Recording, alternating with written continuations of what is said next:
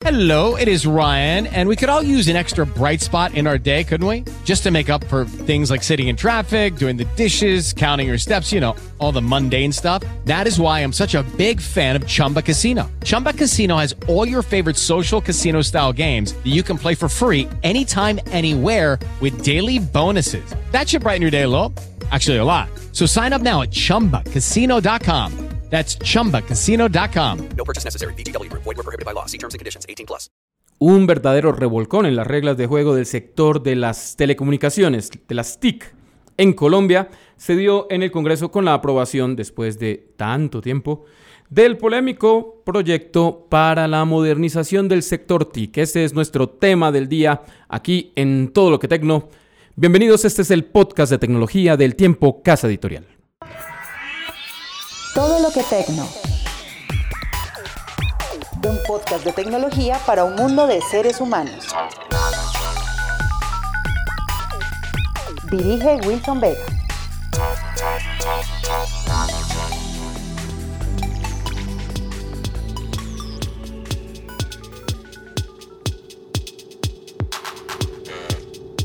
Bueno, pero antes de entrar en materia con todo lo relacionado eh, con el proyecto de modernización del sector TIC, vamos a hacer una rápida ronda eh, con las periodistas de la sección de tecnología del tiempo para saber qué ha pasado en el paisaje tecnológico esta semana. Y para eso, doña Laura Tamayo nos acompaña. Laura, bienvenida. Hola Wilson, muchas gracias. ¿De qué vamos a hablar? Vamos a hablar de YouTube porque esta semana la plataforma decidió modificar sus políticas de contenido. ¿Qué fue lo que pasó exactamente? Bueno, lo que pasó fue que hubo una polémica en Twitter entre el periodista latino del portal Vox, eh, Carlos Maza, en el que él básicamente juntó todos los videos en los que un humorista llamado Stephen Crowder le hacía comentarios sexistas, hacía comentarios por su inclinación sexual y eh, le reclamó a YouTube y le preguntó si era necesario modular ese tipo de contenido, a lo que YouTube inmediatamente, pues en vía Twitter le responde que habían hecho una revisión y que no consideraban que ese contenido eh, infringiera sus políticas. Sí, para ellos era parcialmente ofensivo, pero también parcialmente era ejercicio de una libertad de expresión. Lo que no creo es que hayan anticipado el rechazo que eso iba a producir. Exactamente, eso produjo una cantidad de críticas, opiniones en redes sociales, a lo que la plataforma se pronunció y dijo que iba a empezar a bloquear todos los canales que difundieran videos con contenido supremacista, es decir, no les iba a permitir monetizar y pues eso, y tomó la decisión también de hacerlo con el canal de este humorista que de alguna manera bulineaba al, al periodista latino. Entonces, de ahora en adelante, sus políticas de contenido, es decir, los canales que produzcan este tipo de contenido no van a tener reglas de juego para monetizar. Esa fue la decisión. Bueno, pues ese es un paso más en la lucha que dan estas empresas para controlar el contenido en sus plataformas, algo de lo que en este programa nos hemos ocupado antes con esfuerzos que han hecho en su momento plataformas como las de Google y también como las de Facebook, que es de lo que vamos a hablar con Laura Camila Pinilla. ¿Qué tal Wilson? ¿Cómo está? Un saludo para usted y para toda nuestra mesa de trabajo. No vamos a hablar del control de contenidos en Facebook, sino de algo que decidió Facebook esta semana y que tiene que ver de nuevo con el golpe, golpe al nombre de Huawei en estos momentos. ¿Qué fue lo que pasó? Sí, pues precisamente de eso quiero hablarle de un nuevo golpe a Huawei que se encuentra en medio de la disputa comercial entre Estados Unidos y China. Eh, resulta que Facebook, que es una compañía estadounidense, decidió que ya no va a permitir la preinstalación de su aplicación en los nuevos modelos de Huawei. ¿Cómo le parece, Wilson? Pero, pero suena muy escandaloso y yo quiero saber si realmente lo es. Es decir, ¿quiere decir que si usted tiene un Huawei ya no va a tener Facebook? Bueno, Facebook eh, salió a dar un parte de tranquilidad a todos sus usuarios y dijo que para todas las personas que van a adquirir de ahora en adelante en Huawei, si bien no va a estar la aplicación preinstalada en el celular, sí van a poder descargarla manualmente como se hace con cualquier otra aplicación. Asimismo, pues las personas que utilizamos Facebook desde un celular Huawei no tendremos ningún tipo de problema si no vamos a seguir usándola como lo hacemos comúnmente. O sea, eh, esto quiere decir que es más, más bien Facebook como cubriéndose la espalda con la orden de la Casa Blanca y diciendo yo no le estoy dando la, la app a esta marca pero pues tampoco estoy haciendo nada para evitar que la consiga si le dan una puerta hacia, hacia la descarga. Sí, de hecho también hay que decir que la preinstalación de las aplicaciones en los celulares es un negocio que es muy usual entre las compañías creadoras de celulares y entre las compañías dueñas de las aplicaciones, eh, donde se deciden cuáles son las aplicaciones más populares que irán dentro de los dispositivos de manera preinstalada. Esto solamente eh, lo que va a hacer es que de ahora en adelante ningún dispositivo Huawei va a tener preinstalada, o sea, los modelos que vienen no van a tener preinstalado Facebook, pero las personas de todas formas van a poder utilizarlo de, instalándola como se hace con cualquier otra aplicación. Bueno, así es. Huawei sigue casi que a diario en el paisaje noticioso de este mundo de la tecnología. Esta semana, por ejemplo, Google le advirtió al gobierno de Estados Unidos que seguir restringiendo las exportaciones de Huawei puede plantear un riesgo de seguridad para el país. Contrario a lo que uno pensaría, que parece ser una forma como un espaldarazo de Google, realmente es una advertencia de que hacer que o sea, forzar a Huawei a desarrollar su propio sistema operativo a la larga significa tener menos conocimiento y menos control de lo que hace el sistema en estos teléfonos, que por supuesto no van a dejar de estar en el resto del mundo. Laura, muchas gracias. A ti. Y Laura, muchas gracias. Esto es todo lo que Tecno, ya regresamos. Ahora escucha los podcasts del tiempo también en iTunes. Regresamos, esto es todo lo que Tecno y les decíamos al comienzo, el tema necesario de la semana es eh, el proyecto de modernización del sector TIC que fue aprobado en Senado y en Cámara y que trae, implica un cambio en las reglas de juego de este sector. Para hablar de eso estamos con el pleno de las periodistas de tecnología del tiempo, pero quisiera comenzar con Ana María que estuvo al frente del cañón. Teníamos a Laura Tamayo en el piso del, del Senado y aquí en la redacción a Ana María viendo lo que durante muchos meses pensamos nosotros que no iba a pasar. Este proyecto en algún momento fue declarado poco menos que muerto en, el Congreso y resucitó con algunos cambios. Luego, la pregunta que yo supongo que se está haciendo la mayoría de quienes nos escuchan es, ¿en realidad es algo que plantea un cambio positivo para el sector? Bueno, Wilson, pues lo primero que hay que recordar es que como usted lo decía, pues este es un proyecto que viene desde hace varios meses tramitando el gobierno de Iván Duque en cabeza de la ministra de las TIC, Silvia Constaín. Lo presentaron en septiembre del año pasado. Eh, y básicamente, pues durante este semestre que hubo el debate y la socialización, se alcanzó a, hablar del tema en las comisiones sextas del Senado y la Cámara de Representantes, se aplazó en diciembre del año pasado precisamente por las críticas que eh, recibió la iniciativa. Básicamente los detractores y varios sectores de la sociedad argumentaron que eh, faltaba una mayor socialización de, las propuestas y que además de eso algunos de los puntos significaban que iba a, haber una concentración del poder en el Ejecutivo, en el gobierno de Iván Duque. Mm, a, raíz de eso, mm, pues el gobierno hizo algunos cambios. Eh, hay que recordar y mencionar que la gran promesa del Ministerio TIC con esta iniciativa es conectar al país y sobre todo a las personas que viven en las zonas rurales, en las zonas apartadas de, Colombia. Esa es como la, gran promesa. Sí, Ana, hay que, hay que recordar también que el proyecto empezó a gestionarse desde septiembre del 2018. como tú lo decías, en diciembre se pausó y la ministra encabezó una rueda eh, por los diferentes departamentos del país en los que socializó el proyecto de ley y recibió comentarios de la comunidad, eh, claramente a raíz de todas las críticas que podemos recordar un poco cuáles son como los puntos más criticados. Yo creo que es importante decir que el argumento principal desde el ministerio era conectar a 20 millones de colombianos que estaban por conectar. Actualmente las cifras nos hablan de un 62% de los colombianos conectados. ¿Conectados a qué velocidad? No, no hay detalles, pero sí hay detalles de acceso a Internet. Entonces la idea del ministerio ha sido eh, cerrar esa brecha digital al abrir oportunidades de explotación del espectro radioeléctrico de una manera diferente, en la cual haya una especie de matrimonio, como lo, lo dijo bien Iván Duque durante el Congreso de Andicom el año pasado, donde los privados ayuden al sector público a llegar a esos lugares donde todavía no hay conexión. Entonces, ah, las mayores críticas eran precisamente el tema de la concentración del poder. Eh, varios sectores señalaban que dejar que la comisión o el, el tema del regulador eh, único convergente estuviera a manos de selección más o menos eh, desde el Ministerio de Tecnología era una concentración del poder del Ejecutivo. Hubo preocupaciones alrededor de qué tantos fondos iban a quedar disponibles para la televisión pública puesto que se iba a erradicar uno de los fondos principales y a eh, combinar con el fondo de las tecnologías. Y finalmente, otro de las grandes eh, críticas del, del, proyecto era el tema de no tocar lo que se conoce como las, eh, el espectro electromagnético para las comunidades el tema de tener un radio eh, donde las comunidades sean las mismas autónomamente que se conecten. Este tema de las conexiones comunitarias. Bueno, a ese respecto, quedó resuelto el tema, es decir, sabemos ya que no hubo concentración, sabemos que se protegieron esos dineros, incluso el, el, tema de la televisión pública, que en su momento fue el más sonoro en el debate a fines del año pasado, ¿todas esas dudas se resolvieron o cómo quedó al final el texto? Bueno, empecemos por partes. En primer lugar, el tema del regulador convergente, el ministerio hizo un cambio.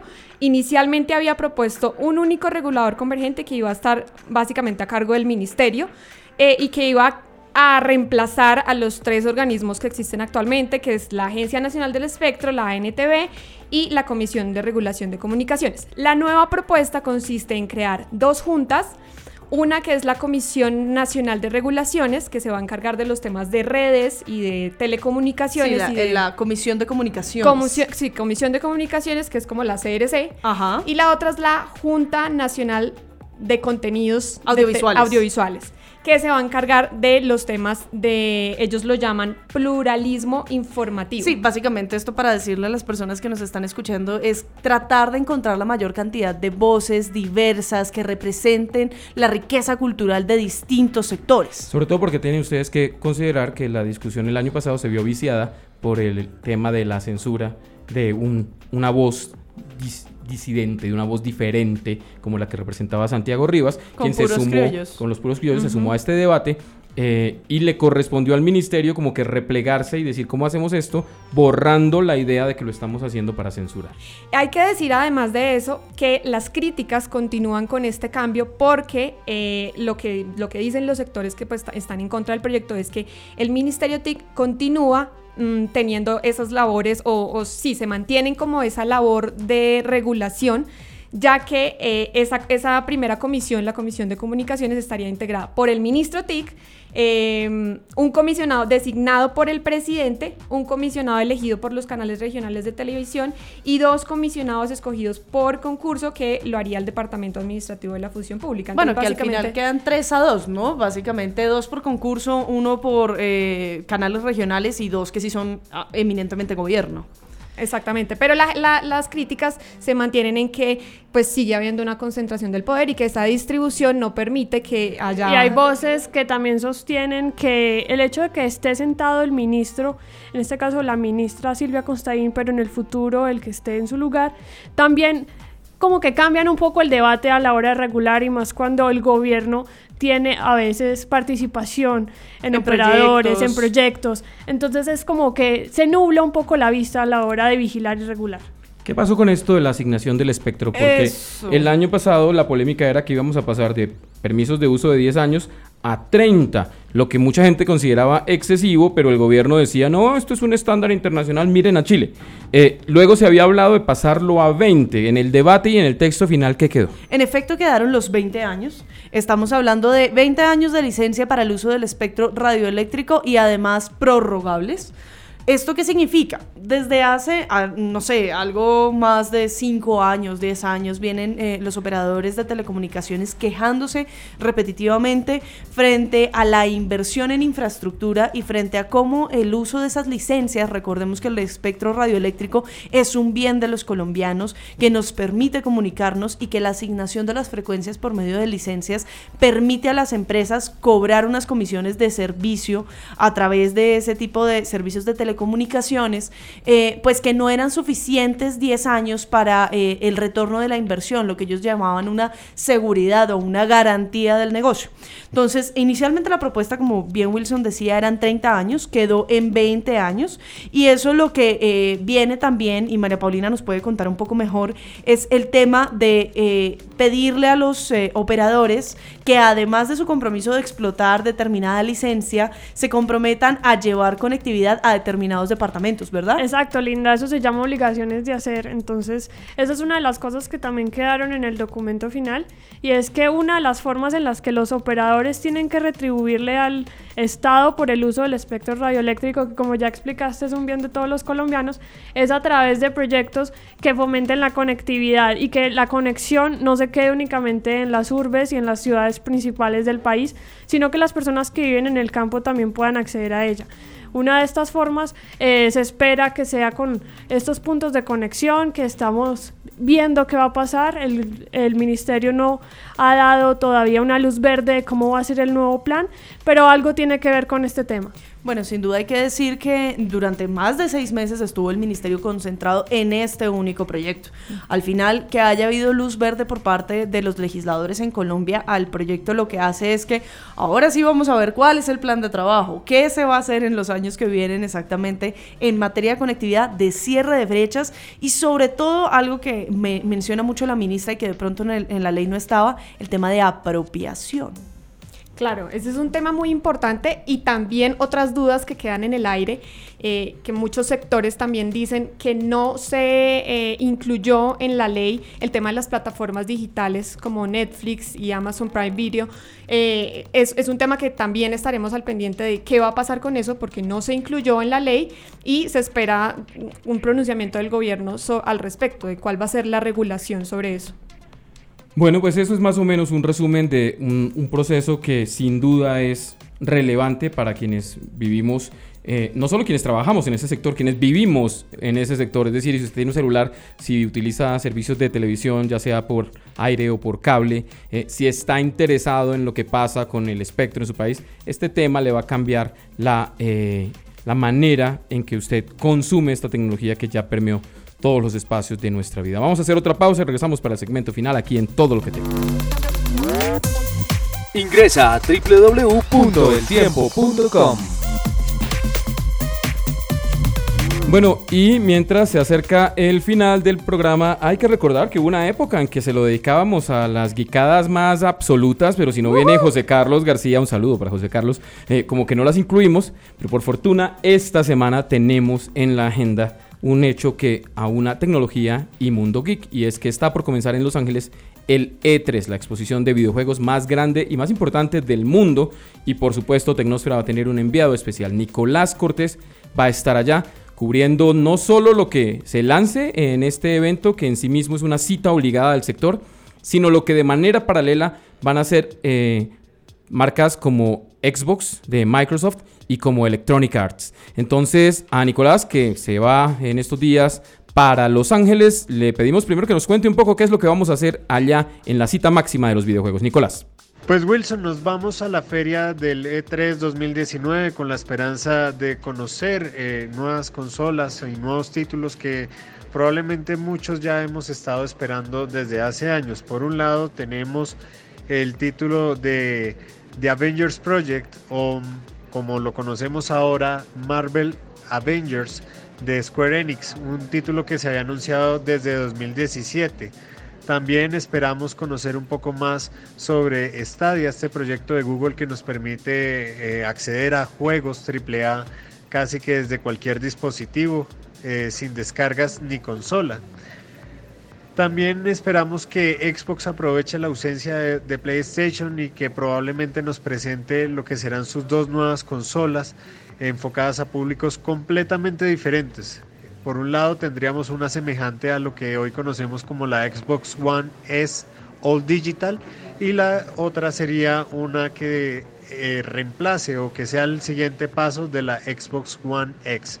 Todo esto también aprovechado en la tecnología de xCloud. Por otro lado, también esperamos que Electronic Arts nos presente ya un poco más del juego, en realidad de su nuevo título de Star Wars eh, y que nos permita quizás eh, tener acceso a un tiempo de gameplay de este, de este gran título. Eh, ver también las evoluciones de juegos deportivos como FIFA 2020 y los nuevos contenidos que vendrán para juegos como Battlefield 5. Todo esto y mucho más lo esperamos ver, por supuesto, en el E3 y le estaremos informando a través del tiempo.com. Bueno, Nicolás, muchas gracias. Por supuesto, pendientes de los reportes que despache desde allá, desde Los Ángeles. Ha llegado el fin de otra edición de este, el podcast de tecnología del tiempo Casa Editorial. Muchas gracias a todos ustedes por su renovada paciencia y al equipo de periodistas de tecnología por su participación. Yo soy arroba María Paulina Aere. Yo soy arroba Linda PC con doble N. Yo soy arroba Ana M. Velázquez D. Yo soy arroba LF Tamayo raya al piso. Yo soy arroba Laura Camila Pin. Y yo, que no llegué tarde a la repartición de nicknames en Twitter, soy arroba Wilson Vega y esto es todo todo lo que Tecno. Todo lo que Tecno lleva el sello de Tecnósfera y es un producto de El Tiempo Casa Editorial.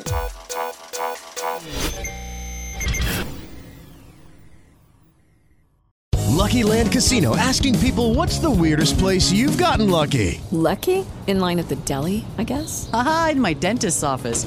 More than once, actually. Do I have to say? Yes, you do. In the car before my kids' PTA meeting. Really? Yes. Excuse me, what's the weirdest place you've gotten lucky? I never win and tell. Well, there you have it. You can get lucky anywhere playing at LuckyLandSlots.com. Play for free right now. Are you feeling lucky? No purchase necessary. Void where prohibited by law. 18 plus. Terms and conditions apply. See website for details.